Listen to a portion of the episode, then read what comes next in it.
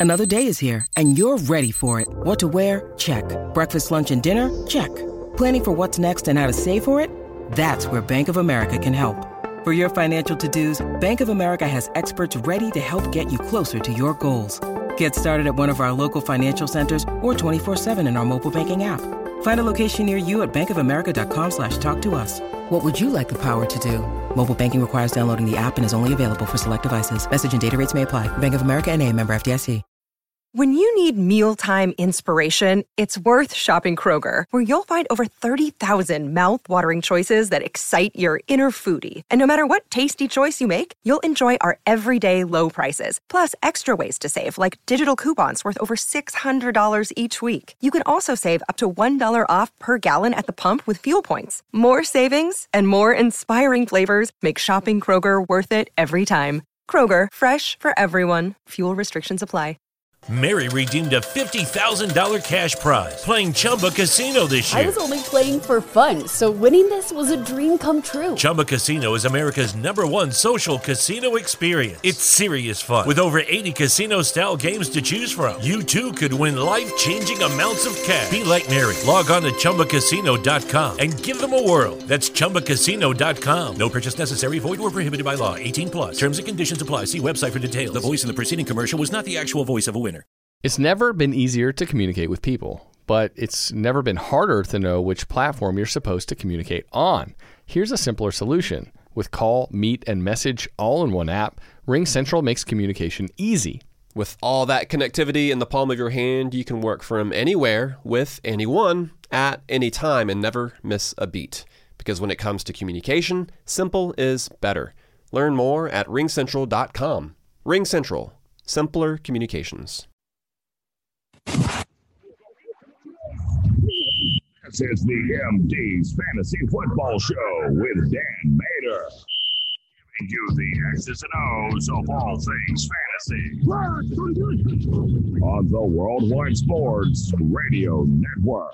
Hello, MD Nation. We are back on this Friday, October 2nd. We're going to talk about the Thursday night recap. We're going to talk about the late window of games for week four. We're going to go update all the injuries for you heading into your matchups. And of course, we have a mailbag segment for you at the end of the show. You are listening to the MD's Fantasy Football Show on the Worldwide Sports Radio Network, WWSRN. And as always, I'm your host, Dan Mater. First, I want to kick off the show by a big shout out to my wife who turned 30 years old today on October 2nd have a lot of things planned with family. We're gonna have a lot of fun later on today. So a big shout out to Samantha there. And now what we also have to do though is that after that, you know, nice shout out to my wife for her birthday, is that I'm also in mourning. I'm in mourning because Adam Gase walked in on Friday morning with his job still intact. Why? I wanted the rumors to be true. And I'm not a Jets fan. For those of you who don't know, maybe you're new to the show or I haven't mentioned it since you've been listening. I am a 49ers fan. And I want Adam Gase gone for fantasy football purposes. I want him gone as a fan of the NFL. We can't watch this anymore. It is terrible football. Last night's game, even though it was a score of 37 to 28 in this ball game, it was probably the worst high scoring game I've ever seen in my life watching Brett Rypien, who's a third string quarterback, watching Sam Darnold, who looked like a third string quarterback, and having to watch Adam Gase hang on to his job. I don't know why. I wanted him gone.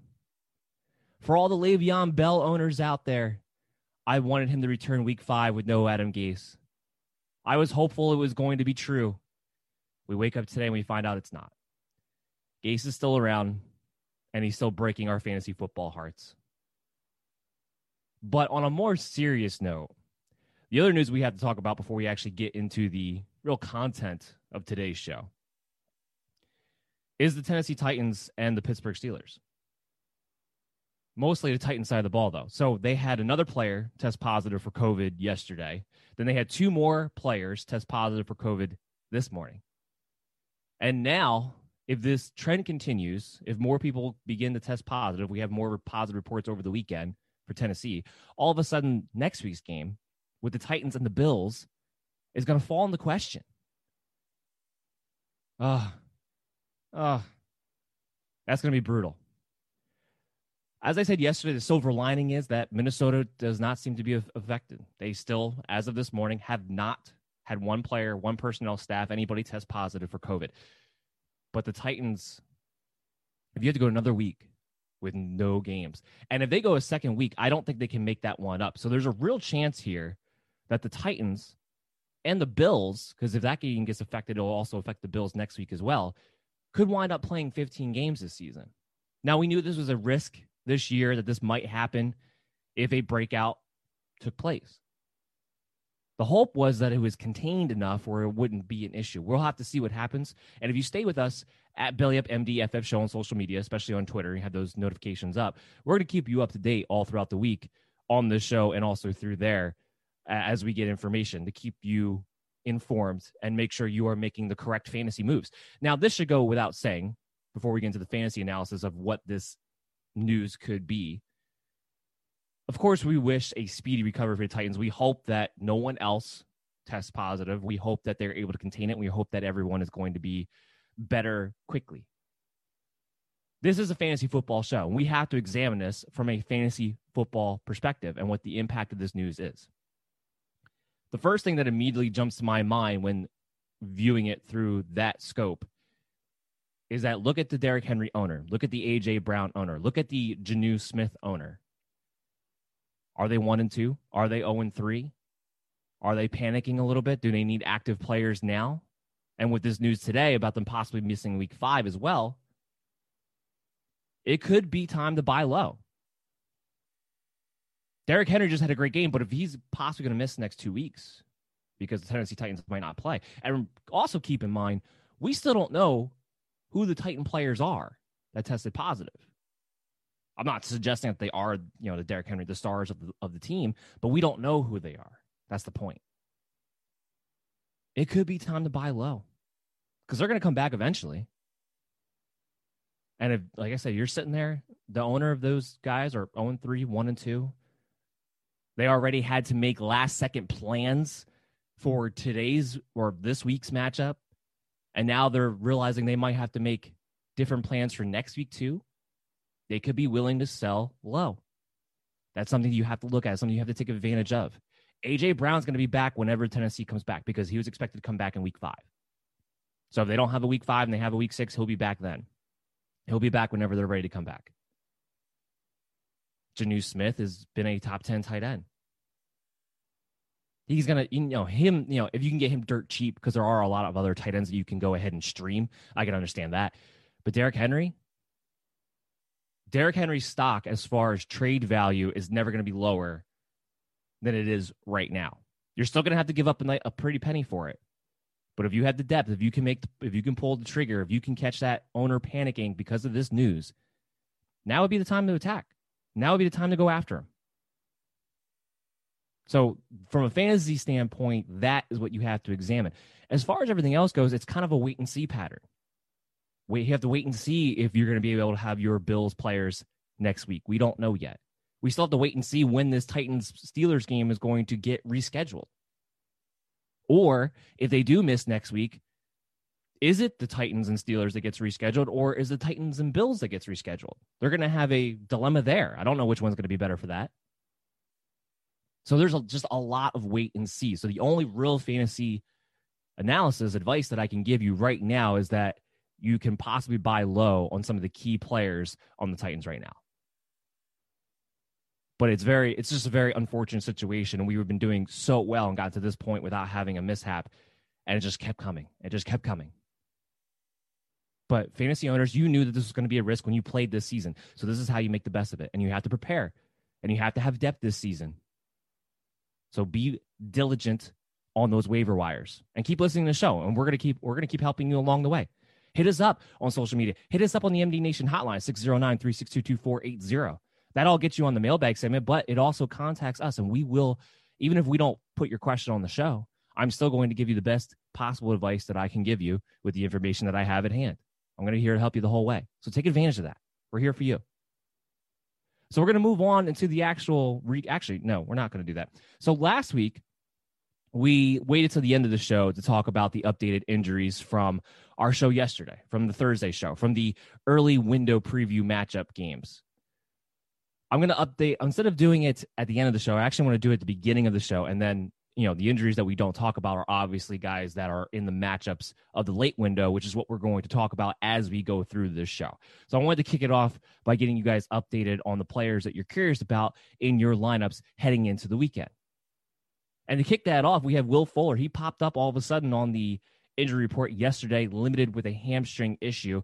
Now, Bill O'Brien quickly came out this morning and stated that Will Fuller's fine. They wanted to give him some rest and that he's expected to be good to go on Sunday. So, while that in and of itself is a positive development, of course, it's also a little questioning because Will Fuller, if you go back to week two, was in and out of the lineup. They said because of a hamstring issue, but then he never popped up on the injury report throughout the practice week. He practiced.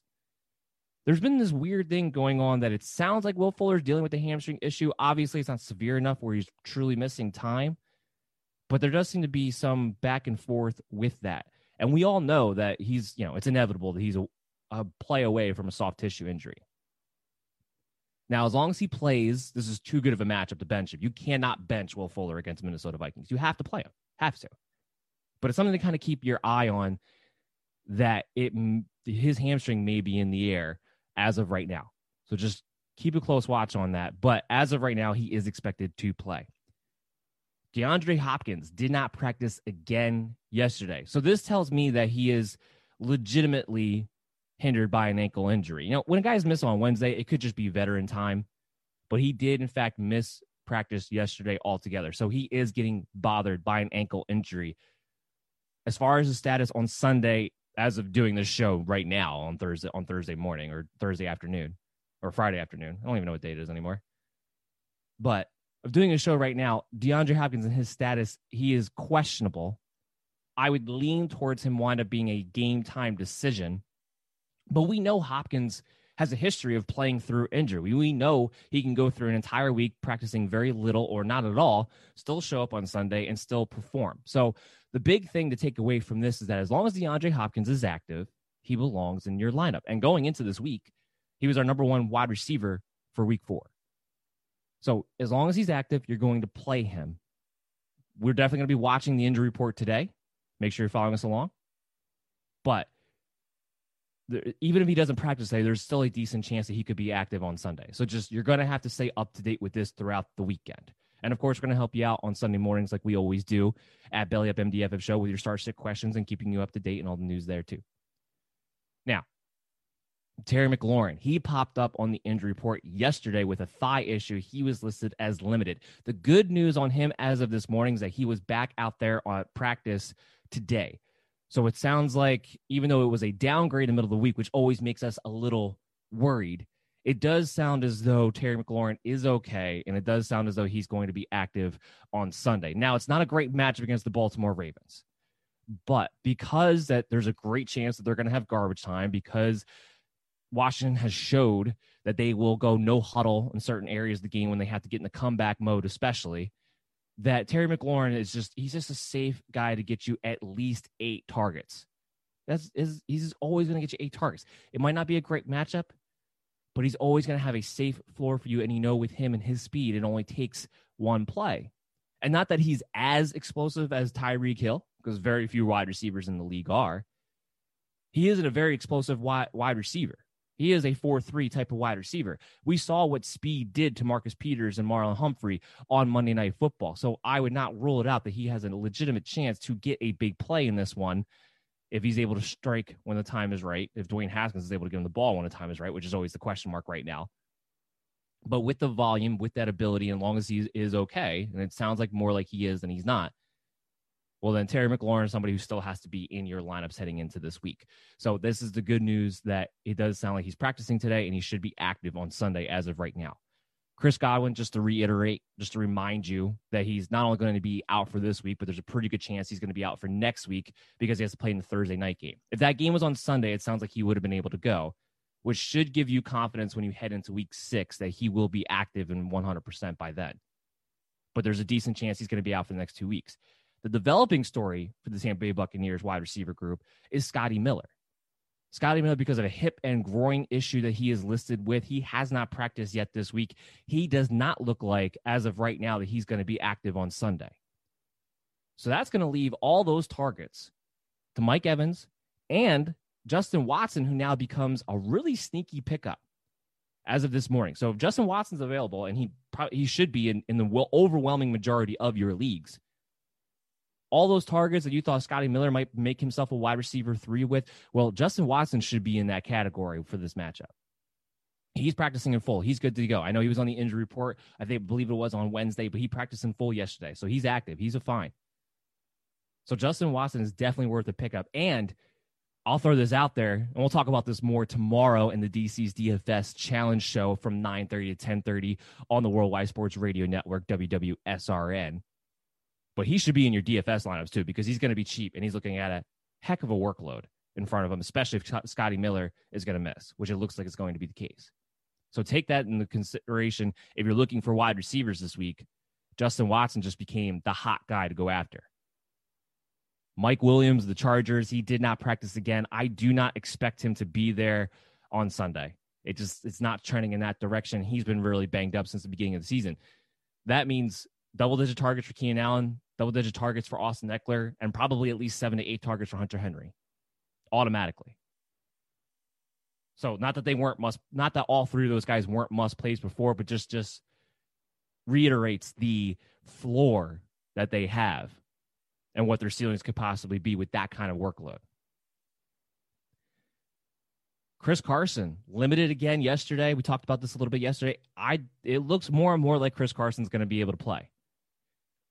Now, if you're worried about what his workload's going to be, I can understand that. But the thing you have to take in consideration is that Carlos Hyde has been limited in practice all week with a back issue. So he's not going to necessarily be less healthy than Carlos Hyde is this week which means he might not have his workload as limited as it might have been heading into this week. And I don't think they would rush Chris Carson out. Seattle's Seattle's undefeated right now. So there's really no reason to rush Chris Carson out there, a team that is a playoff bound team, unless they're pretty confident that he's going to be healthy enough to really be able to play and handle a normal workload.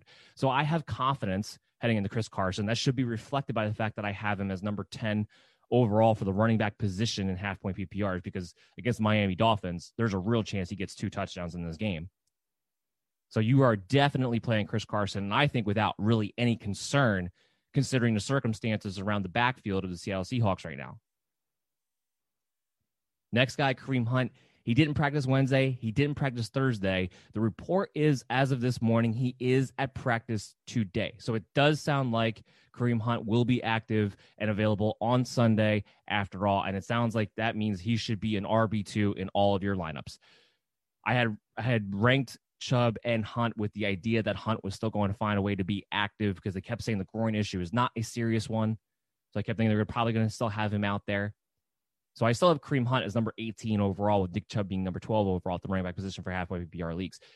Kareem Hunt has to be in your lineup as an RB2. Am I a little worried that they might limit his workload a little bit, especially depending on how the game is going on Sunday? Yeah, I am a little bit worried about that because if he's not 100% and it is a groin issue, something that is easily re-aggravated, something that could easily get worse depending upon, you know, if he's, if he's not moving well or whatever – I am a little concerned that might we might not see the normal 15 touch Kareem Hunt that we've seen throughout the season. But as long as he's active and he's out there and they continue with the tone and perspective of they're not very concerned about it, which is what which is what the tone has been around Kareem Hunt, then you have to play him as an RB2 because you have to assume he's going to be involved. This team's still going to revolve around the running back, even though Dallas is a little bit better against the run than they are against the pass. But you still have to play him as an RB2. Nick Chubb, of course, is a must play.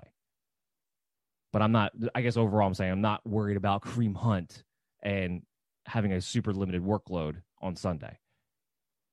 Last two that I want to update you guys on that were from yesterday's show is uh, Michael Thomas and Jared Cook. Michael Thomas, limited practice the past two days. They've been talking about him eyeing up a week four return. Today, though, they come out and say he's not a lock for Sunday, meaning they're going to play it cautious. Oh, and I just got some breaking news here right now live on the show. So we can hit that drop. Breaking news. It is official. The Tennessee Titans and the Pittsburgh Steelers have had their game rescheduled for week seven. Yeah, that's I don't have exactly what day. I don't that's all I have right now coming through our desk is he they are going to play their game for week seven. So keep that in mind. As of right now, it doesn't say whether it's a Thursday game or a normal Sunday game, just says that they will have their game during week seven, which was the Titans' original bye week, but it wasn't the Steelers. Steelers' bye week was in week eight. So I'm not exactly sure how that's going to work or what day that's going to be. But as of right now, they have been rescheduled for week seven, the Titans and the Steelers. So that happening now, keep that in mind for when you move forward uh, towards the week seven buys for the Tennessee Titans that were, were originally their buys and for the Steelers players. All right, so moving on, we were we were talking about Michael Thomas. We were talking about Jared Cook. So Thomas, they're they're being more cautious with Thomas now, which is kind of what I expected. It's kind of what I talked about yesterday. I said I didn't have him ranked because I still really do not believe it makes any logical sense for the Saints who are playing the long game to rush Michael Thomas back against the Detroit Lions team that you should be able to beat without him. The only reason I thought they might still do is because they are one and two. They had two tough losses in a row, and they may just want to ensure that they have their best weapons out there to get back to 500, which I can understand, but it's still the Detroit Lions. So I'm still of the belief that I don't believe Michael Thomas will actually be active at the end of the day. And this kind of goes to that belief as far as them saying he's not a lock for Sunday. So we're gonna have to watch that throughout the weekend. Again, follow us at Belly Up MDF show on Twitter. We'll keep you up to date on that. Jared Cook, I don't believe he's going to be active. He has not practiced Wednesday. He didn't practice Thursday. I haven't got the report yet exactly what's going on with the Saints today. We will probably later on in the afternoon, but he is severely banged up right now with a groin issue. So I do not expect Jared Cook to be able to suit up in this game. If Michael Thomas and Jared Cook do not go, that does not mean play Emmanuel Sanders and Tre'Quan Smith. I know it's a great matchup. If you want to play them in DFS, sure. Yeah, I'll, I'll take that chance all day long in DFS. And I'll take my chance on Tre'Quan Smith because he has the best chance for a big play. Mary redeemed a $50,000 cash prize playing Chumba Casino this year. I was only playing for fun, so winning this was a dream come true. Chumba Casino is America's number one social casino experience. It's serious fun. With over 80 casino style games to choose from, you too could win life changing amounts of cash. Be like Mary. Log on to chumbacasino.com and give them a whirl. That's chumbacasino.com. No purchase necessary, void or prohibited by law. 18 plus. Terms and conditions apply. See website for details. The voice in the preceding commercial was not the actual voice of a winner. It's never been easier to communicate with people, but it's never been harder to know which platform you're supposed to communicate on. Here's a simpler solution. With call, meet, and message all in one app, RingCentral makes communication easy. With all that connectivity in the palm of your hand, you can work from anywhere with anyone at any time and never miss a beat. Because when it comes to communication, simple is better. Learn more at ringcentral.com. RingCentral, simpler communications. And logically speaking, the targets should be in line for both Sanders and Tre'Quan Smith if you have no Thomas, if you have no Cook. But you can't trust either one of these guys. It was clearly Tre'Quan Smith in week two. It was 50 50 in week three. The only person I really trust in the passing game, the only person I really trust in the Saints at all right now is Alvin Kamara. So I am not going to play them in a redraft league, but I will take the chance on a Tre'Quan Smith or even Emmanuel Sanders in DF DFS because that price is going to be right and the matchup's going to be right and the possibility of targets is going to be there. But I'm not doing it in redraft. The, the floors are just too low because they could just dominate this game with Kamara and Latavius Murray out of the backfield if they wanted to. So that wraps up the updated injuries from the games that we talked about yesterday in the early window preview matchups. Remember, if you want to go back and listen to that, all you have to do is download the WWSRN app on iOS or Worldwide Sports Radio Network on Android and you can go back and listen to it or on your favorite streaming app, whether it be iHeart, iTunes, Google Play, Stitcher, Spotify, uh, Belly Up Sports' MD's Fantasy Football Show. It's all you got to do is search, and you can listen to any episode you want to. So make sure you go ahead and check that back out. Now that we've got the updated injuries out of the way, let's go ahead and dive into the Thursday night recap. The actual fantasy analysis of it, not the Adam Gase still has a job woefulness of it all. Ugh. So hard to say. I was so ready to celebrate. I was so ready to give a eulogy for Adam Gase's career this morning. So disappointed I don't get to do it. But I do believe it will happen, and we'll save it for another day. Don't you worry. So let's start off on the Jets side of the ball. Sam Darnold.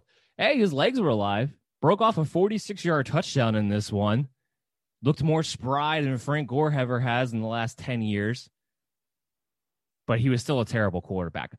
About 50% completions, only five and a half yards per completion, 230 yards on the day, no passing touchdowns. Didn't throw any picks. He was harassed, he was harangued, he was sacked quite a bit. That offensive line, especially when it comes to passing, is still terrible. Because remember, the Denver Broncos, outside of Bradley Chubb, they don't have much of a pass rush anymore. This is not the Broncos' defense of old. And they still got to him six times. The offensive line just they're much better at run blocking. I know that the running backs don't necessarily show it, but it's also because it's Frank Gore and Michael Perine. That's why you're not getting a lot of production on the ground game. But this is all around terrible. The only thing from a fantasy note that we talked about going into the game that I would be willing to play and came out with a great game was Jamison Crowder. Seven catches, 104 yards, 10 targets. That's two games now this season that while the Jets as a whole have been completely terrible, that Jamison Crowder has gotten seven receptions and gone over 100 yards in his game. The only difference between this game and week one is that he just didn't score. But he looked pretty good for a guy who is, quote unquote, not going to be 100% off of his hamstring issue in that game. He looked pretty good to me. He was getting in and out of his breaks. And like I said, he reestablished himself as a high floor wide receiver three, especially in half point, full point PPR leagues. He's the only wide receiver that Sam Darnold has any confidence going to. I mean, that was just proof on the field. Anytime it was a critical situation, Darnold would just stare down Crowder until he got open. Now, I know Jeff Smith, he actually wound up with seven catches for 81 yards on nine targets. And if you're saying yourself, who? Exactly. Don't bother him with fantasy football. James Crowder has reestablished himself as a wide receiver three moving forward in this game. That's the only thing you really need to take out from a fantasy perspective for the Jets. On the Broncos side of the ball, Melvin Gordon came through for me. I was a little worried because he was getting bottled up quite a bit there in the first half, but because we had Melvin Gordon ranked as the number three running back on the week, and I feel pretty confident that he's going to be somewhere in that territory now after going 23 carries for 107 yards and two rushing touchdowns. The last rushing touchdown is pretty much what sealed the game, that 43 yarder, where it was a very impressive run. He runs into the middle of the line of scrimmage. It looked like a rugby match. It looked like it was going nowhere. And all of a sudden, there goes Melvin Gordon. He just bounces out and takes it to the house off down the sideline. Great game out of him. We expected a great game out of him. Now, Phillip Lindsay is getting closer and closer to return. I would not be surprised if he was back for week five. So, how that's going to work as far as split goes, we will have to see. But it does mean that Melvin Gordon may not be as much of the bell cow as he has been over the past couple of weeks without Phillip Lindsay. But he has played well in that spell, and he's still going to be the lead guy. But he may be going back down to around 15 touches rather than closer to 20 or over 20, which is what he's been since Phillip Lindsay has been out. So, something to kind of keep in mind. I am not, uh, I know people are going to ask, do I sell high on Melvin Gordon? My answer to that is no. This is still a team that I think is more Melvin Gordon's offense than not. Uh, so that that is one of the things that I'm not going to be really too concerned about at the end of the day is Melvin Gordon. He's still going to be a very solid RB two for you throughout the entire season. So that's why we would stick with Melvin Gordon. I wouldn't look to necessarily sell him high. I mean, if you can turn around and trade Melvin Gordon for Kenyon Drake, sure I'd do it. If you can turn around and trade Melvin Gordon for Chris Carson, sure I'd do it but it would have to be along those lines. I don't think that deal gets done. Maybe Kenyon Drake because he hasn't performed yet, although you're going to have to wait until after this week and they're playing Carolina. I think there's a pretty good chance Kenyon Drake has a very good game this week. But if he doesn't, if he once again goes 20 carries for about 80 or so yards and doesn't score and is not as involved in the passing game for the fourth week in a row, then there might be that possibility. But my point is that you're not selling Melvin Gordon unless the price is right. I wouldn't necessarily be actively looking to sell high on him. I think he's in line for a good season. As far as the wide receivers go, how is this going to break down? Well, as far as the injury bug goes, we got to talk about that. KJ Hamler went down in this game, re aggravated the hamstring issue. So, on a re aggravation, you have to expect you're probably going to miss at least a few weeks. That's going to open things up for Jerry Jeudy, who didn't have the volume that we were expecting in this game, but came away with that big 48 yard touchdown early on. So he did wind up having a decent fantasy day. But Tim Patrick, six catches, 113 yards, a touchdown on seven targets. This is fantasy noteworthy. This is something to keep your eye on moving forward because somebody has to catch the ball in Denver. Whether it's Drew Lock or Brett Rypien or, or Blake Bortles or whoever going to wind up being the quarterback over the next couple of weeks, somebody has to catch the ball. And it can't all be Jerry Jeudy and it can't all be Noah Fant. And now Noah Fant, almost forgot to mention that, Noah Fant went down with an ankle injury. He got carted off. Now they called it late last night. The report was that it was a mild sprain or a minor sprain, and that they don't expect him to miss much time, if any, which is great news considering that he had to get carted back to the locker room and it didn't look very good. And it looked like he had hurt himself earlier in the game. He tried to play through it and just kept getting worse. So there is the positive light that they say that it's a minor injury. So if you have Noah Fant, while he definitely disappointed in this game, he gets banged up throughout of it. I think he would have a better matchup. He had five catches, 35 yards, six targets in this game. He was on his way to being the lead targeted pass catcher before he got hurt. He had the second most targets, even though he came out. I believe it. I believe he left the game completely uh, early in the third quarter.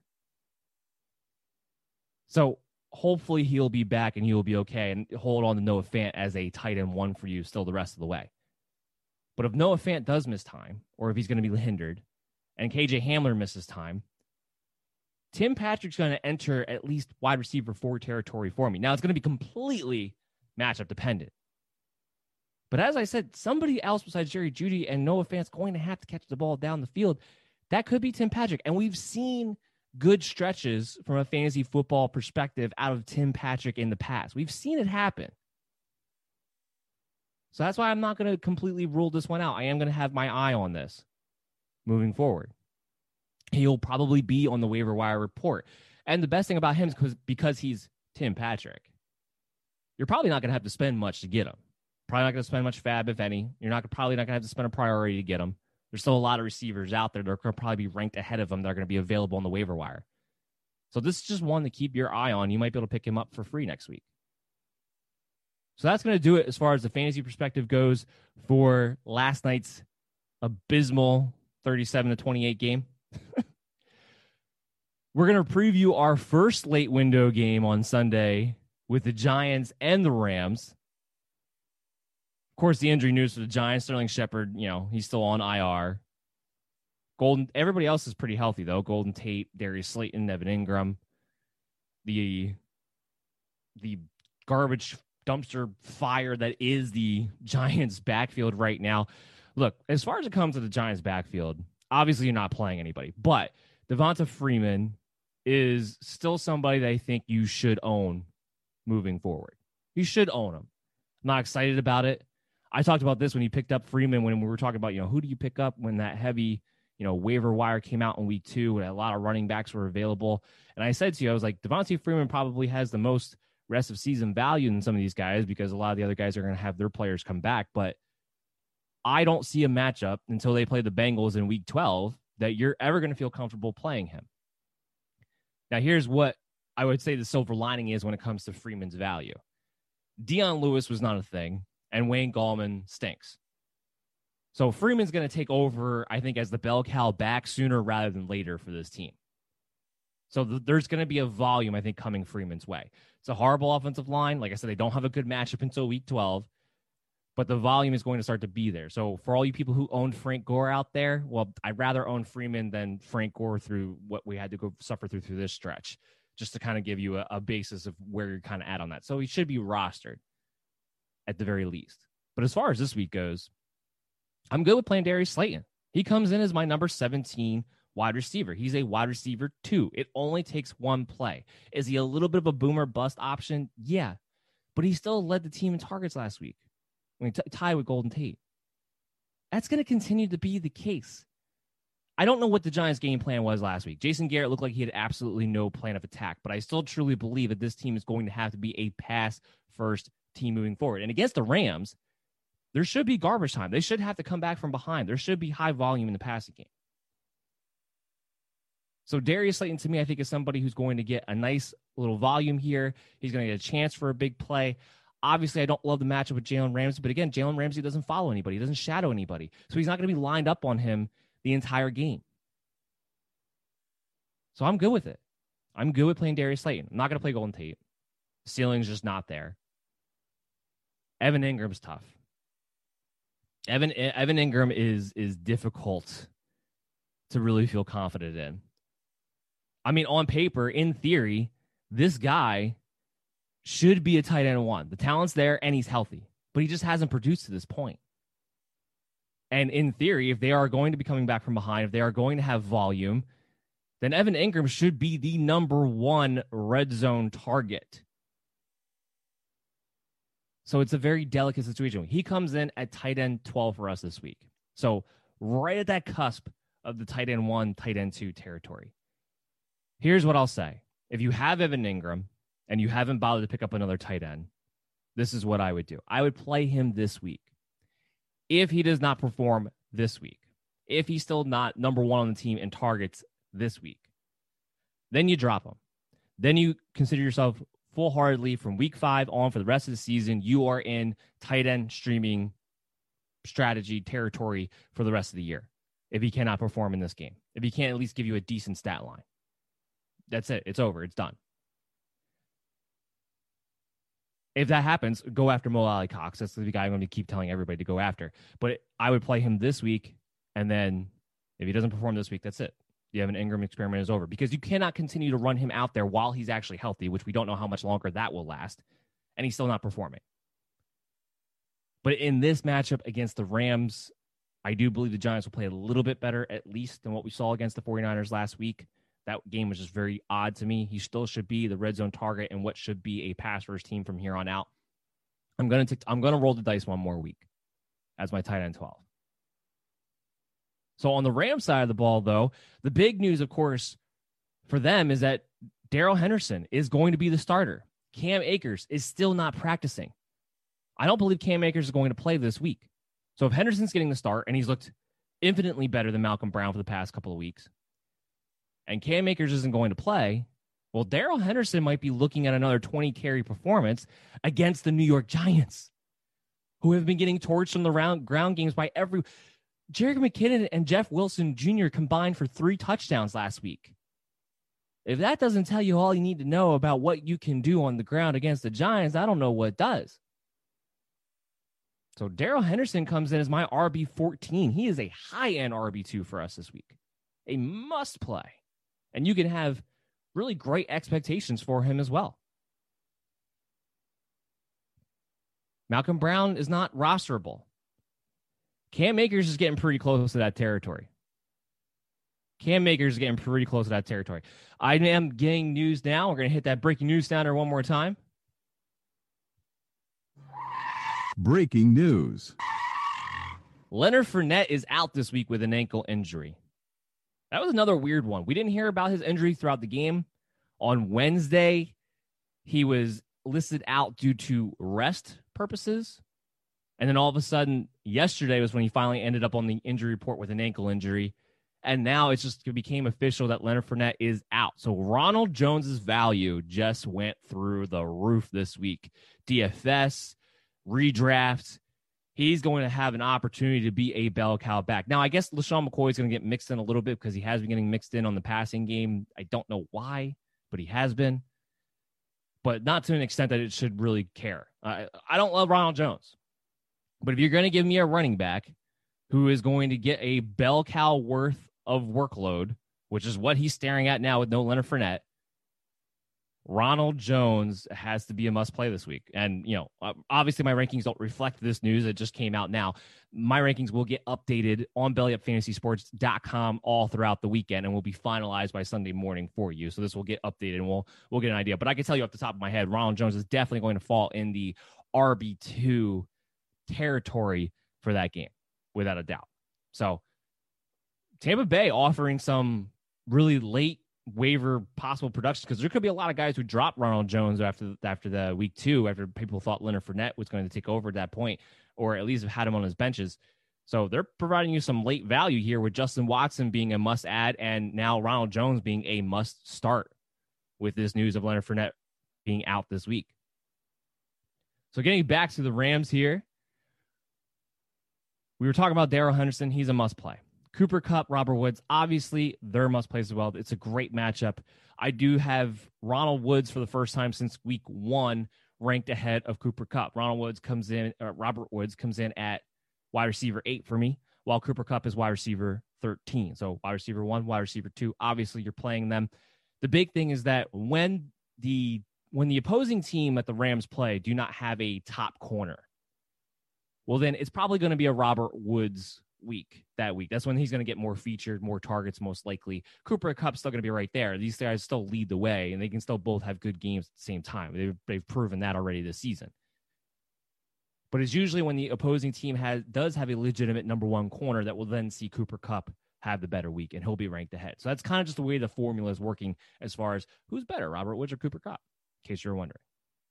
You're playing both of them though. You're playing Tyler Higbee. He comes in at tight end nine for us this week. Playing everybody. Playing everybody against the Giants. Jared Goff is our one, is not our top, but one of our top streaming quarterbacks available this week. We have him at QB 14. I think there's a real chance he could finish in the top 10 against the Giants. So everyone is playable. Everyone is starable on the Rams against the Giants this week. So what we're going to do real quick is we're going to take a break, take a nice little three minute break. We'll come back on the other side. We still have more late window games to talk about. And of course, we still have the mailbag segment for you guys at the end of today's show. So stay tuned for that. You're listening to the MD's Fantasy Football Show on the Worldwide Sports Radio Network. And we are back with the MD's Fantasy Football Show on WWSRN. As always, I am your host, Dan Mater. And we've been reviewing, previewing the late window games for week four. We have talked to you guys about the updated injuries from the games that we previewed in yesterday's matchup. We talked about the Thursday night recap, and now we have some more late window games to preview, along with a mailbag segment later on in the next segment for you guys. And we've been keeping it up to date with you throughout the show. We already had a couple breaking news alerts. Leonard Fournette, again, just a recap for you all in case you're just joining the show, is going to be out this week. So Ronald Jones becomes a must play, and the Titans Steelers game has been rescheduled for week seven. Still waiting details as far as is it Thursday, is it Sunday, is it Monday? We don't know that part yet. Or what exactly is it going to do to the week seven matchup that was already in store for the Steelers that week? So we're still waiting all the details on that. But that has what's come through the pipe as we've been recording so far on the Worldwide Sports Radio Network. So now we go ahead, we can get into the Patriots, we can get into the Chiefs this is going to be the one of the big games to watch. This is going to be the game of the week, I believe, as far as the Sunday afternoon games go. Because the true game of the week is going to be the Monday night game between the Packers and the Falcons. I believe we're going to see some fireworks on that. We are going to preview that game in a little short while here on this show. But for the, as far as the Patriots and the Chiefs goes, look, from fantasy perspective, it's kind of simple, right? Cam Newton, he's our number 11 quarterback. He is, you know, a low end QB one. He had a disappointing week last week from a fantasy perspective against the Raiders, but they just they didn't have to do too much offensively to win that game. The defense kind of came through. They got some good special teams plays. They just kind of set up in a situation where they didn't have to do a lot to win, and they won in dominant fashion. That's not going to be the case against Kansas City Chiefs. So the one thing that we know for sure that we're going to be able to count on Cam Newton to do in this game is run. I know a lot of people are saying, like, well, look, Chiefs did a pretty good job bottling up Lamar Jackson for the most part in that game the difference between Mary redeemed a $50,000 cash prize playing Chumba Casino this year. I was only playing for fun, so winning this was a dream come true. Chumba Casino is America's number one social casino experience. It's serious fun. With over 80 casino style games to choose from, you too could win life changing amounts of cash. Be like Mary. Log on to chumbacasino.com and give them a whirl. That's chumbacasino.com. No purchase necessary, void or prohibited by law. 18 plus. Terms and conditions apply. See website for details. The voice in the preceding commercial was not the actual voice of a winner. This holiday season, Lexus wants you to remember. It's not just the thought that counts, it's your thought. Because no matter how much time you spend picking out the perfect gift, the only thing they'll really care about is that it's from you. Here's to experiences they'll continue to cherish season after season. Make this December one to remember. Together, click the banner to discover more. Experience amazing at your Lexus dealer.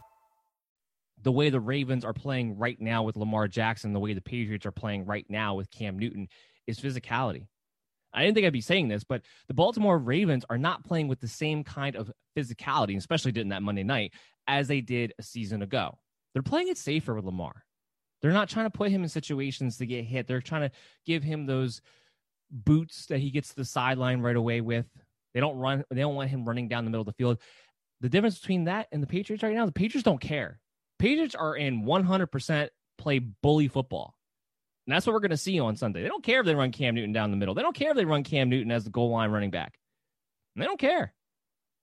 It is 100% full throttle. As long as you are healthy, we are just going to try to out bully everyone else. I don't expect that to change against the Kansas City Chiefs. Julian Edelman's a must play in this game.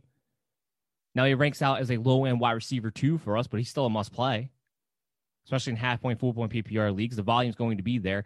And Kansas City does a very good job against perimeter wide receivers. I don't think Steve Spagnuolo and that defense get enough credit for that, but they still are very exposed to slot guys.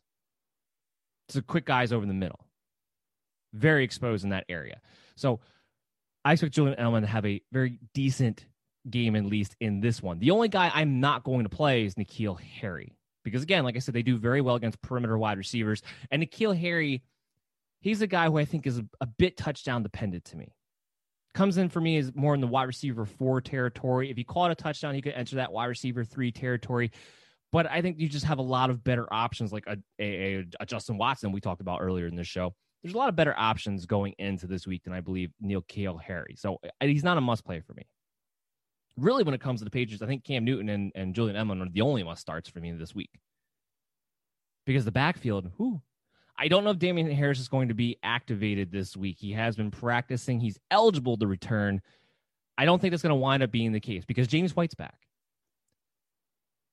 If there was ever a week to play James White, whether it be redraft, whether it be DFS, it would be this week. Now, if you're in redraft situation, I still am not going to feel very comfortable with the floor because we just haven't seen. I mean, James White was out the first two weeks, but even that week one, we just hadn't seen him be involved. But after the week that Rex Burkhead had had last week, especially in the passing game, as he led the way in receptions, James White coming off of a tragedy with his family, coming back to this week against Kansas City Chiefs, a game in which should be more pro game script for a James White type.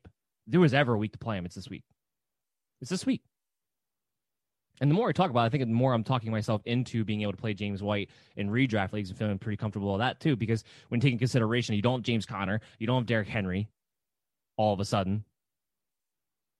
You still don't have Raheem Mostert. You still don't have Le'Veon Bell. You still don't have Christian McCaffrey. You still don't have Saquon Barkley. All those situations out there, you are very well looking for a decent RB2, especially in half point, full point PPR leagues. There's a very good chance that James White could be right up there with Julian Edelman in targets this week. So James White to me is the only running back that you can play in this matchup, and I really would not be surprised if they had a particular game plan carved out for James White to try to have a good game this game. Just can just taking into all the variables and all the circumstances surrounding him and the Patriots and what's been going on with him and his family right now, and a game that would provide you with the idea that it would be a pro game script for a pass catching back to begin with. So James White is a definite possible play for you this week. I to go so far as saying a, a must play, depending on what your options are. But if there was ever a week to do it, this is the week. And he is a must play for me in DFS, without a doubt. Can't play Sony Michel. I know he had a big week last week. He still only had nine carries. He's not somebody who's gotten a lot of volume. And last week against the Raiders the best we've seen him play. That I didn't know Sony Michel could run that far anymore.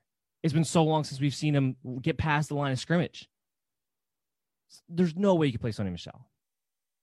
Especially with James White back in the mix. Rex Burkhead's still going to play at least to some degree. And the, being that JJ Taylor out carried, out snapped Sony Michel last week, how do you I don't know how you play him. I don't. So I don't think you do. James White's the only running back that I think you can play. Move to the Kansas City Chiefs.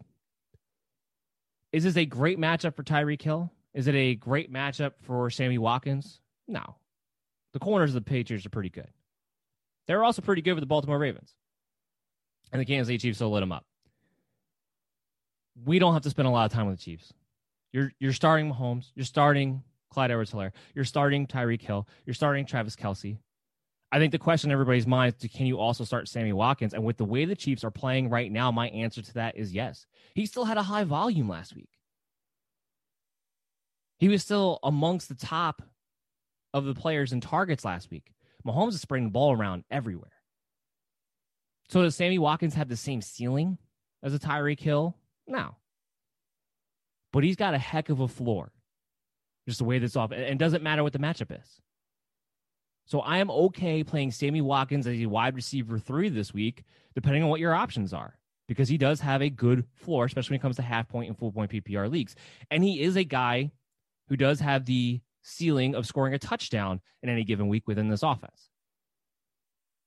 So yeah, I, I would consider playing Sammy Watkins in my lineup depending on what your options are this week. So that means you're playing all fantasy relevant Chief players. I guess I'll mention it because he did have a good week last week. The only one you're not playing is Mecole Hardman. I hope people would understand that. Now, people have had an infatuation with Mecole Hardman for forever now, and it's always kind of driven me crazy to some degree because he doesn't play enough.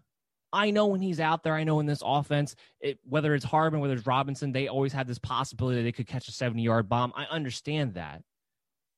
But I don't know why people chase that to the degree that they do, especially when it comes to Hardman and Robinson.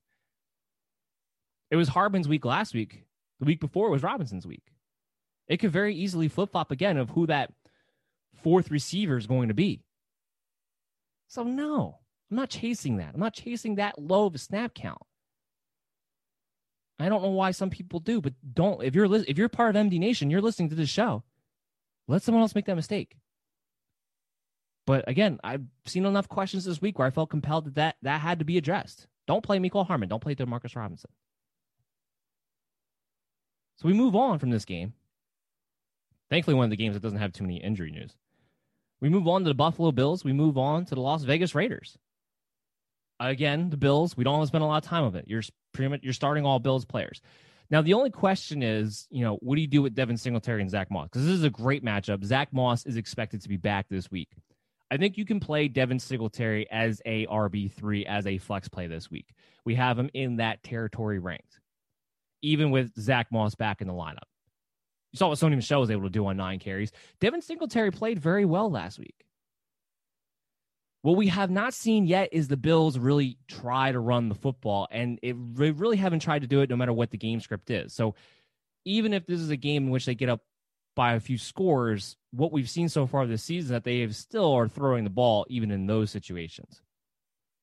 So I don't necessarily think that this is a game when you look at it and like, oh, well, maybe the Bills go up by a couple touchdowns and Devin Singletary and Zach Moss will get a little extra volume in the second half as they grind it out. It just hasn't been the case of what the Bills have been doing.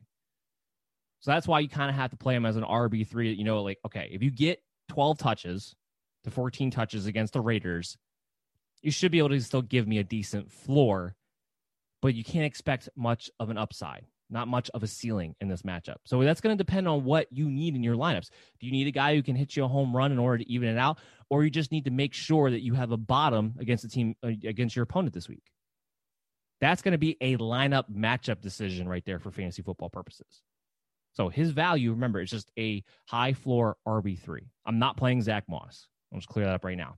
The other injury news to talk about with the Bills is John Brown. Now, he was trending towards not being available this week. That was the expectation. However, he did return to a limited participation in practice yesterday after missing Wednesday with the calf issue.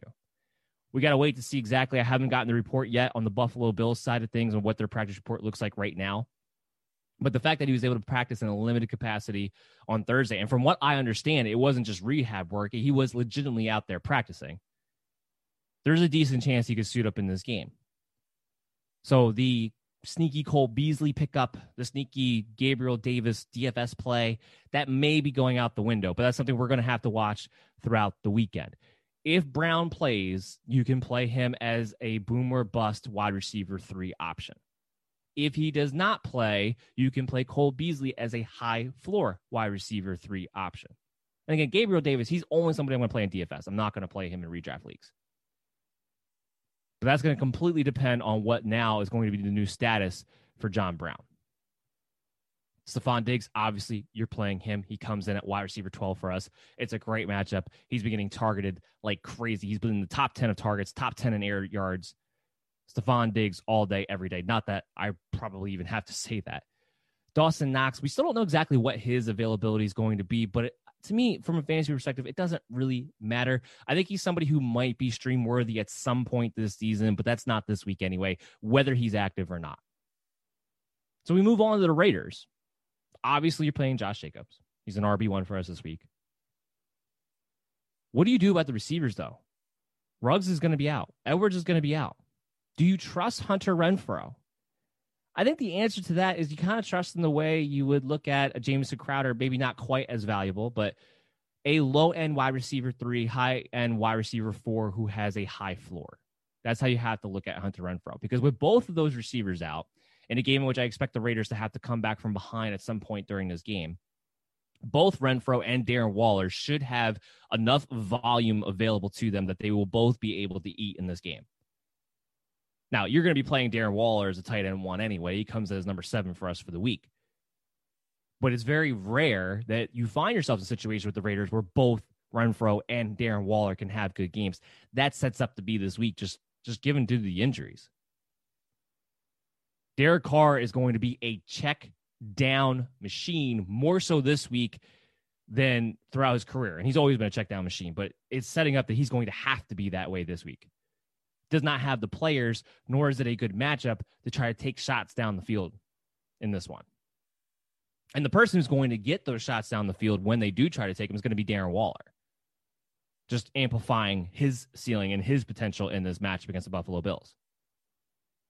So I'm I'm good with it. I'm good with playing both Renfrow. Like I said, you, if you have a higher ceiling option to go with, depending on your matchup, it's not a bad play there. But he's going to have a nice floor in this game. He's going to be flex worthy at the very least. So I'm good with playing Renfrow in this game.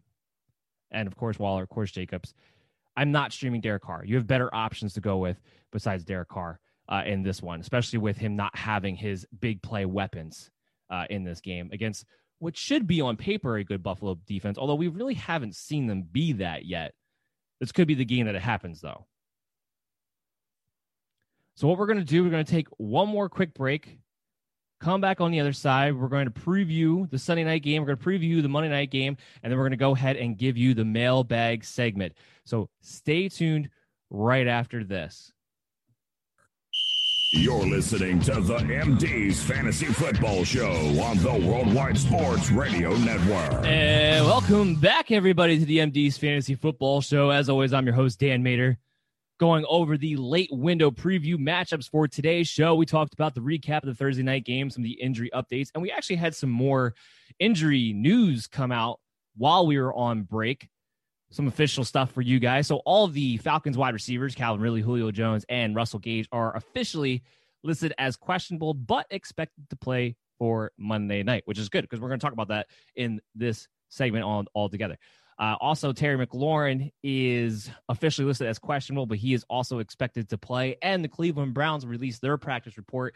Kareem Hunt was officially a limited participant in practice today, officially listed as questionable, but also expected to play. So all that came out while we were on break. So that was good. We were able to keep you up to date on that on the Worldwide Sports Radio Network, WWSRN, also presented by Belly Up Sports. So we're going to keep it going. We got two more games that we have to preview for week four. And of course, we got the mailbag segment for you guys before we close out the show. We got the Philadelphia Eagles with the San Francisco 49ers on a Sunday night matchup. It's going to be an interesting one for the Philadelphia Eagles, without a doubt, because if they can't show that they can turn this season around against the JV squad of the, of the San Francisco 49ers, there's going to be some real pressure on Carson Wentz. So there's going to be some real pressure on Doug Pederson.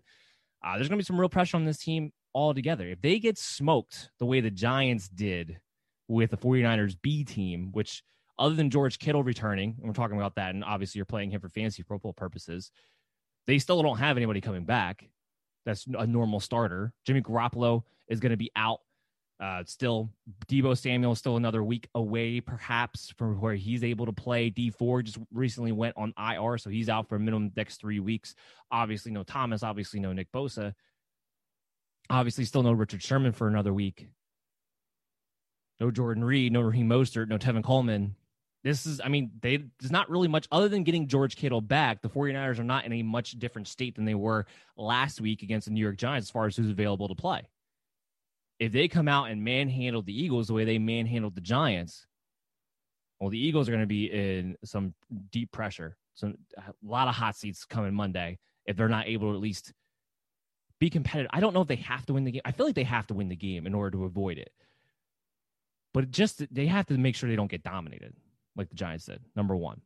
Now, from a fantasy football perspective, I don't know how you trust Carson Wentz. From a fantasy perspective, he had a very good game against Cincinnati because the one thing Carson Wentz has shown early on in this season is that with all of the injuries to the offensive line and him having to run for his life a lot more and him not having a lot of wide receivers to go to, he is back to being able to use his legs. He is back to being willing to do that. was the word. He's back to being willing to do that because since he's had his ACL injury a couple years ago, we haven't seen a Carson Wentz who's really wanted to run if he could at all avoid it. We haven't seen that.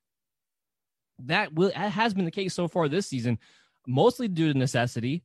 But as long as he's able to do that, well, then he's going to offer a fantasy floor moving forward. So that's last week he was 25. This week he comes up 20 other than Jason Verrett, who actually did play well last week against number one wide receiver. But Eagles don't have a number one receiver this week. Jackson still hasn't practiced. We don't know exactly. He's going to be officially listed as questionable. He's still listed as day to day. There's still a possibility he might play. You're not going to play him for fantasy football purposes. But Greg Ward and Zach Ertz, Zach Ertz is our number one tight end on the week, purely, purely based on the volume headed his way with no Dallas Goedert at best, they banged up DeSean Jackson. It's it's it's Zach Ertz, it's Greg Ward, and it's Miles Sanders. It's a repeat of the end of season stretch that we saw the Eagles and Carson Wentz have to go through last year. They're right back where they started. All those people, all the guys we drafted. Oh, we have speed now. Oh, we have depth now. Do you? Because you're starting off this season right where you left off. it's it's ridiculous. It's crazy.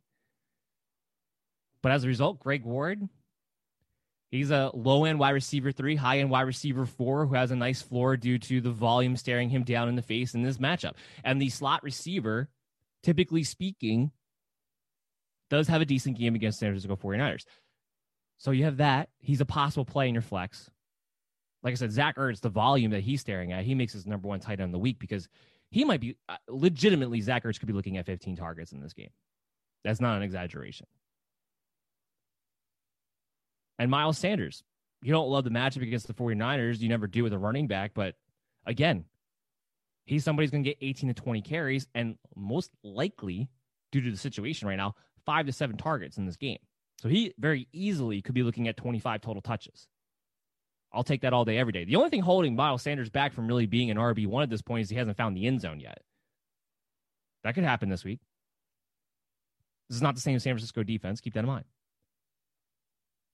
So you're playing those guys. They all have value. The only, like I said, the only person that I don't think you have to play is Carson Wentz because there are a lot of other streaming quarterback options. And just given his general play on the field, it's a little too risky for my taste in this matchup and an offensive line who's not doing well against San Francisco in San Francisco. But if he continues to run, he's going to enter our high end streaming territory sooner rather than later. But listen to what I'm saying. I mean, I had Carson Wentz as a QB1 coming into the season. I know a lot of other people did. He's not somebody who is a must roster at this point. He's just not. And he's actually one of the heaviest drop players this past week. So Carson Wentz very well could be just a streaming quarterback the rest of the way, or at least until further notice, at least until they get Alshon Jeffery back, which might happen next week. Might. We'll have to wait and see. But that's what you're doing from a fantasy perspective. From the 49er side of the ball, look, Jerick McKinnon, Jeff Wilson. First of all, McKinnon practice in full, so McKinnon's going to be good to go. In case you were worrying about that, I don't love the match against the Eagles. The defense has stayed true to you still can't run very successfully against them. Now, this is the 49ers, and they can always seem to run successfully, at least to some degree, at everyone. I'm not playing McKinnon anything more than a flex play this week, though. You're kind of hoping he gets more involved in the passing game. What I will say is that last week, before he got injured in the fourth quarter, it was McKinnon's backfield. He was the starter. He was getting a bell cow worth of workload. Jeff Wilson really didn't get tagged in too much until the end of the game, until the end of the fourth quarter when McKinnon was out. I mean, he was sprinkled in throughout the game. I mean, McKinnon's not going to get 25 carries. We, I think we all know this. Mary redeemed a $50,000 cash prize playing Chumba Casino this year. I was only playing for fun, so winning this was a dream come true. Chumba Casino is America's number one social casino experience. It's serious fun. With over 80 casino style games to choose from, you too could win life changing amounts of cash. Be like Mary. Log on to chumbacasino.com and give them a whirl. That's chumbacasino.com. No purchase necessary, void, or prohibited by law. 18 plus. Terms and conditions apply. See website for details. The voice in the preceding commercial was not the actual voice of a winner. This holiday season, Lexus wants you to remember. It's not just the thought that counts, it's your thought. Because no matter how much time you spend picking out the perfect gift, the only thing they'll really care about is that it's from you. Here's to experiences they'll continue to cherish. Season after season, make this December one to remember. Together, click the banner to discover more. Experience amazing at your Lexus dealer but McKinnon's going to be back in there. Uh, and a guy like Jeff Wilson, who only had about what two yards to carry last week, he ain't going to have much more success this week against uh, the Philadelphia Eagles, who you can't really run on even when you have a good running back. So I, the only guy I feel comfortable playing with in the 49ers backfield would be McKinnon. But even then, it's only as a flex play. You have to recognize that you're going to have the possibility of a low floor in this particular matchup. Outside of George Kittle, I don't think there is a must play for the 49ers. Kittle comes in as our number three tight end. He's going to be the number one pass catcher. He's going to be heavily involved. He's the only guy that they can trust to go to. And really, it's George Kittle being back and his blocking ability that even makes me feel comfortable with playing McKinnon as a flex option this week because of his, just like I said, because of his blocking ability, he opens up everything else, especially in the run game. So that's big. A lot of people are going to be asking, me, well, what about Brandon Aiyuk? He had a decent game. Well, Brandon Aiyuk's wide receiver 40 for us this week he's going to be matched up on Darius Slay more than not. He's still the only wide receiver out there. That's who Slay's going to shadow. And if you're out there thinking, well, because he's Brandon Aiyuk, he's not really a big name wide receiver, maybe Slay doesn't shadow. No, no, no, no. This defense is built to shadow Darius Slay on the opposing team's number one wide receiver. That's how they built their defensive scheme around that. So it doesn't matter if you're in a situation like the 49ers where their number one receiver isn't necessarily a big name. This isn't necessarily somebody you have to worry about as much as other number one wide receivers for other teams out there. He's still going to shadow Brandon Aiyuk. So no, you're not playing Brandon Aiyuk. He's a must sit for me. Like I said, wide receiver 40 for this week. I'm not expecting much out of them, which is why George Kittle is going to have to take over for the passing attack. He's going to have to be the passing attack, along with maybe some screens to Jerick McKinnon, which is why I put him in the flex territory this could wind up being a pretty ugly Sunday night game, just kind of looking at it on paper. So we're going to move on to the Monday night game. We're going to move on to the fantasy wet dream of the week. Probably should make that a segment moving forward. The Green Bay Packers, the Atlanta Falcons. We'll quickly mention the narrative of if the Falcons get up by two scores and they blow it again in the fourth quarter, can we can we just can we line up Dan Quinn and Adam Gase and have them both fired by Tuesday? Is that at all possible? That would need to happen. If the Atlanta Falcons blow a yet another game. And the crazy thing is, as bad as their defense is because of how good their offense is, even against the Green Bay Packers have looked great, there's still a possibility they could be up by a couple scores heading into the fourth quarter here. They have the firepower to go toe to toe with the Packers in this matchup. They do. It's going to be very. If the Falcons are up again, everyone's going to have their eyes glued to Dan Quinn in that fourth quarter. Woo. Now, as far as the fantasy aspect of this goes, everyone's a must play. On the Packers, on the Falcons, everyone's healthy except for Allen Lazard, who that was really unfortunate. Allen Lazard was one of the top waiver wire pickups of the week. He was my top waiver wire pickup of the week as far as the wide receivers are concerned. You get him, you feel pretty good. You know that even if Davante Adams plays, it's the Atlanta Falcons. It's a great matchup. You can still expect good numbers out of Lazard, who maybe had his breakout performance, maybe started to take the next step up. Core muscle injury surgery out indefinitely, could be the rest of the season. They're hoping not, but could be. I mean, it's the same injury DeSean Jackson had last year. I would be surprised if Allen Lazard ever came back this season, at least, at least for fantasy purposes anyway. Maybe he's back by the playoffs.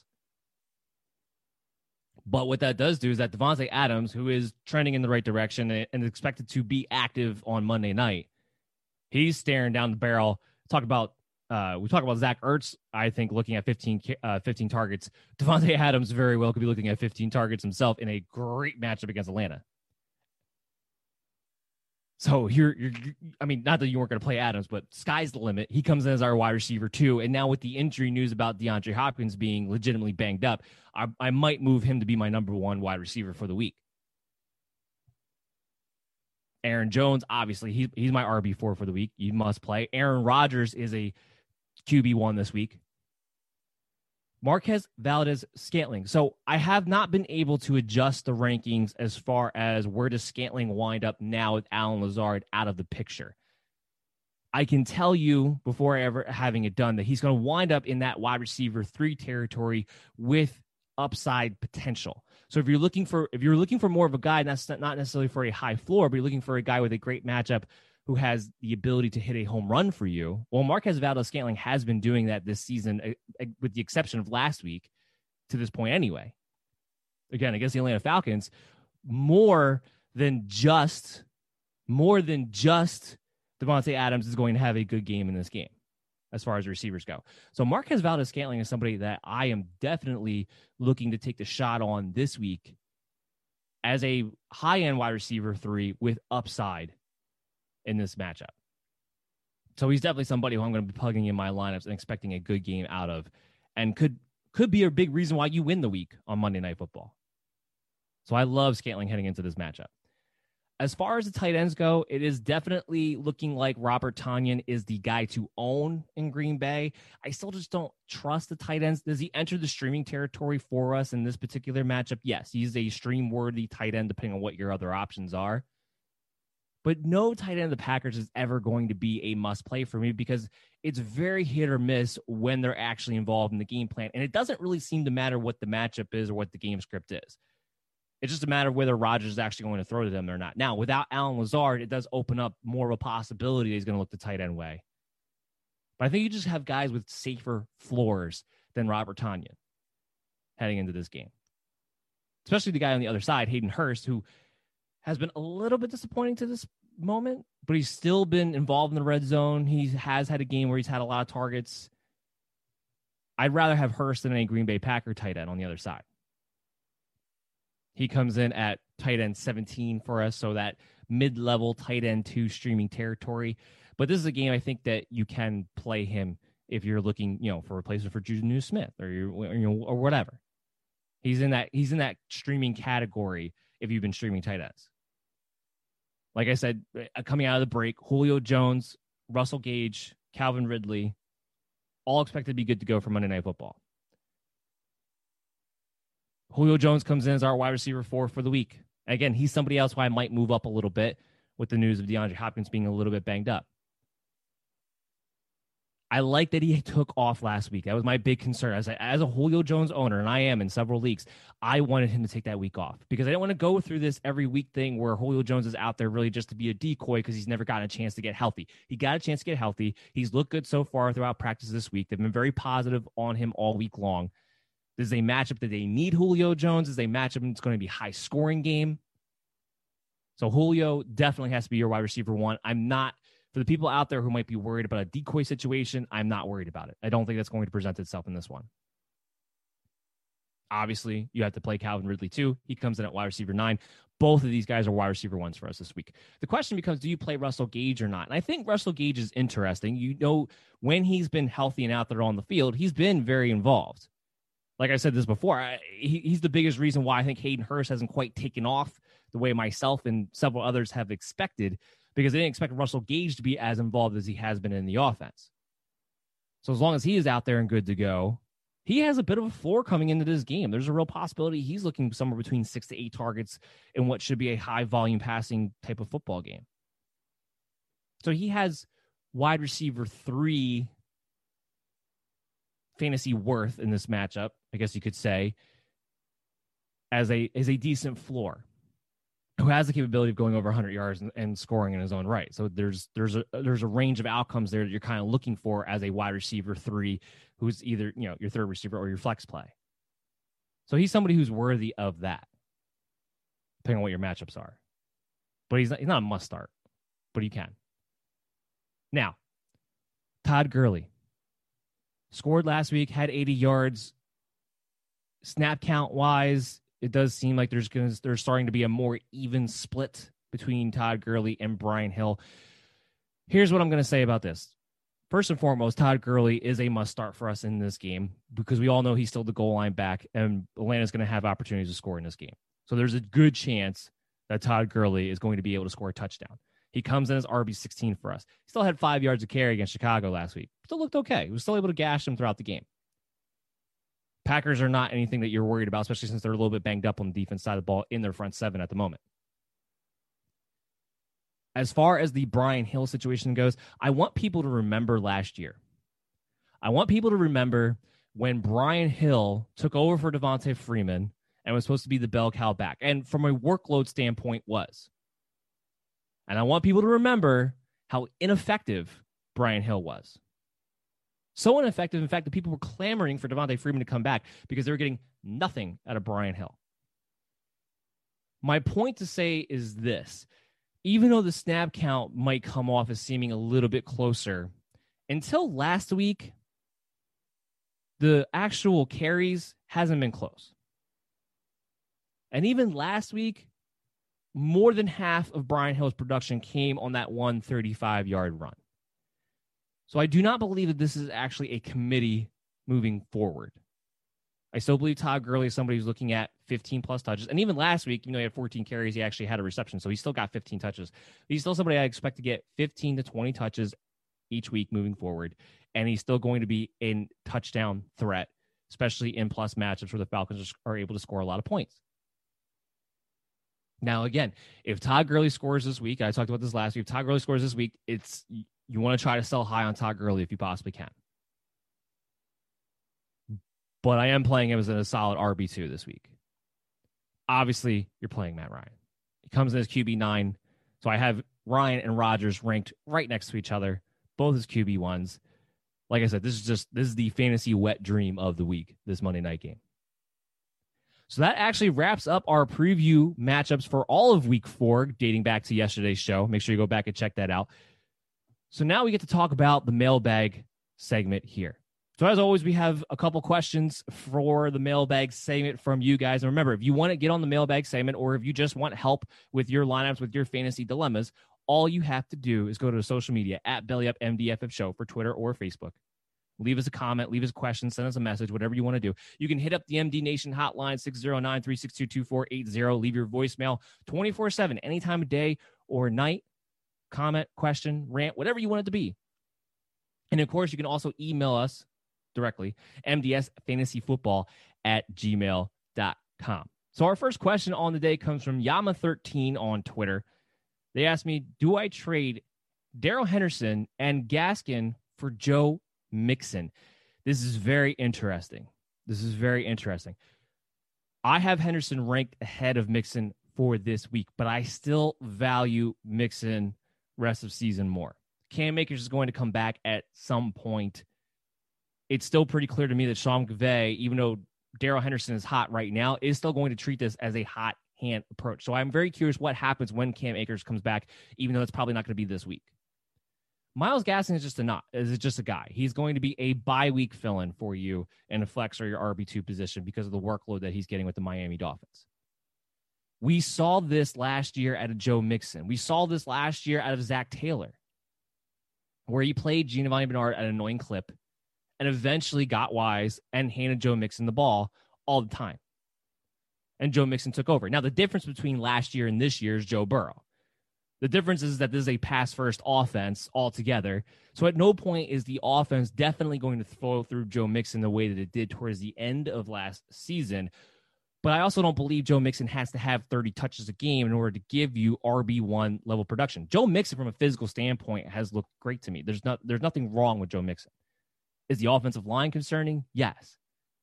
Is it concerning the way Zac Taylor has been splitting the the snap counts and splitting up the passing down work? Yes. But we've seen Mixon turn it around. I will say this the difference between Mixon and Darrell Henderson is that Mixon still has RB1 potential this season. So I would lean towards, yes, doing this deal, but it's circumstantial at the moment. Now, Yama 13 here doesn't tell me whether what his record is as of at this point. If you're 3 and 0, if you're 2 and 1, I am 100% doing this deal because I'm doing with the mindset that I have Joe Mixon who has the potential to be an RB1 as we move forward throughout this season.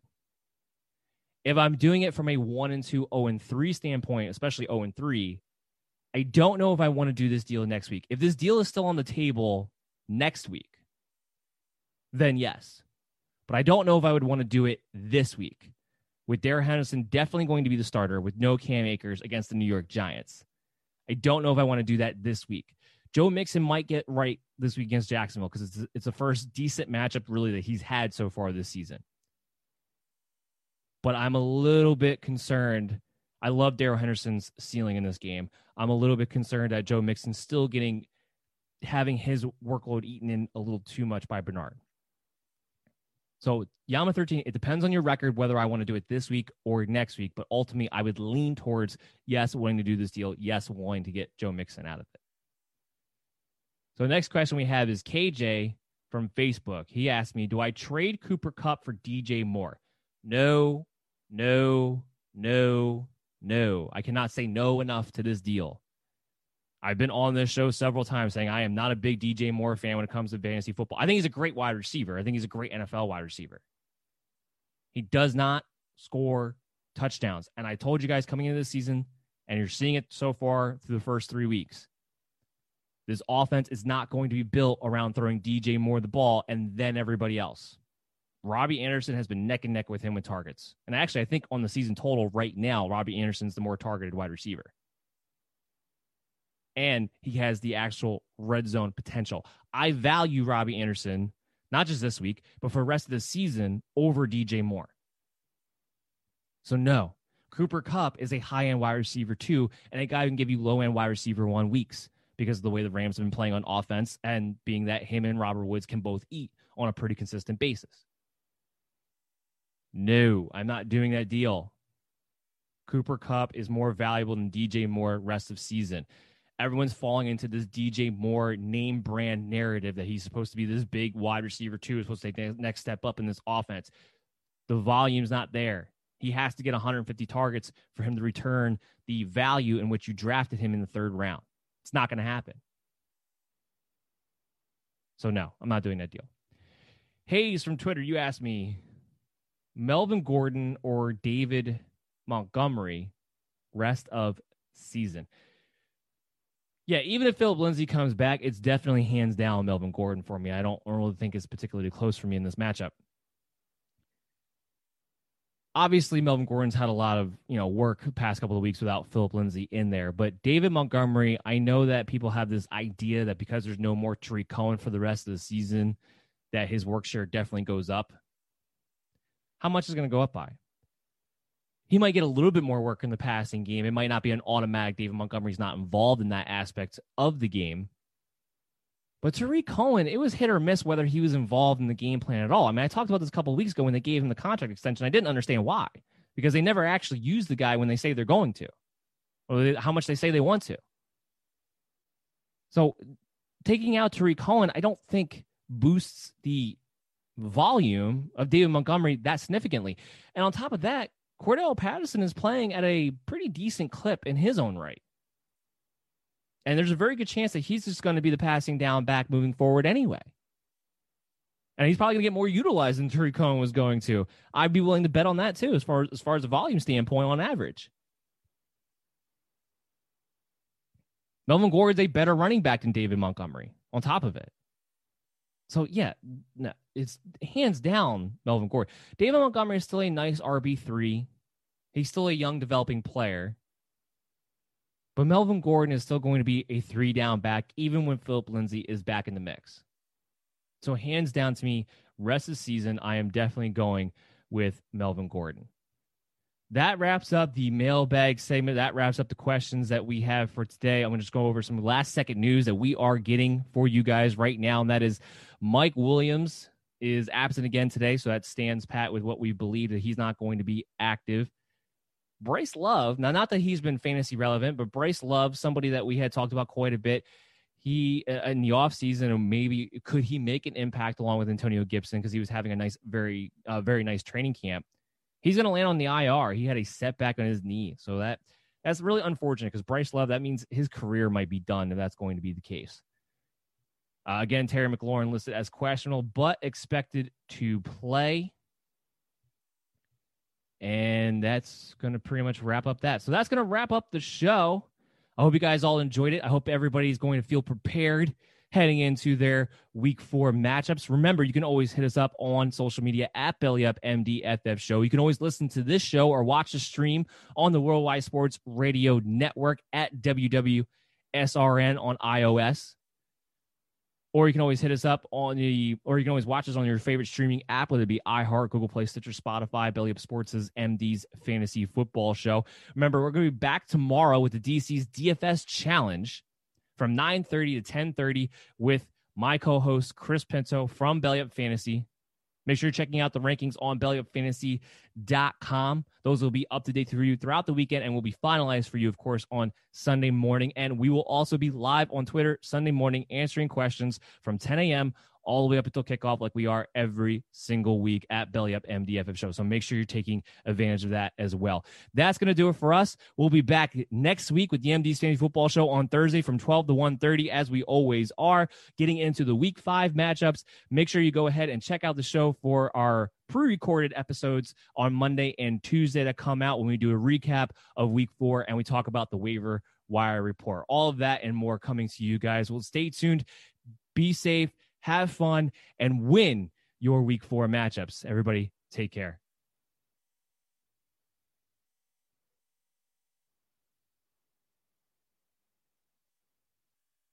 Mary redeemed a $50,000 cash prize playing Chumba Casino this year. I was only playing for fun, so winning this was a dream come true. Chumba Casino is America's number one social casino experience. It's serious fun. With over 80 casino style games to choose from, you too could win life changing amounts of cash. Be like Mary. Log on to chumbacasino.com and give them a whirl. That's chumbacasino.com. No purchase necessary, void, or prohibited by law. 18 plus. Terms and conditions apply. See website for details. The voice in the preceding commercial was not the actual voice of a winner.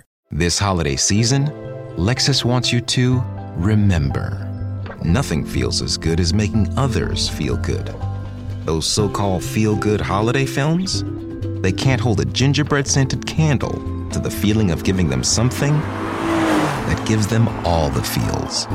Make this December one to remember. Together. Click the banner to discover more. Experience amazing at your Lexus dealer.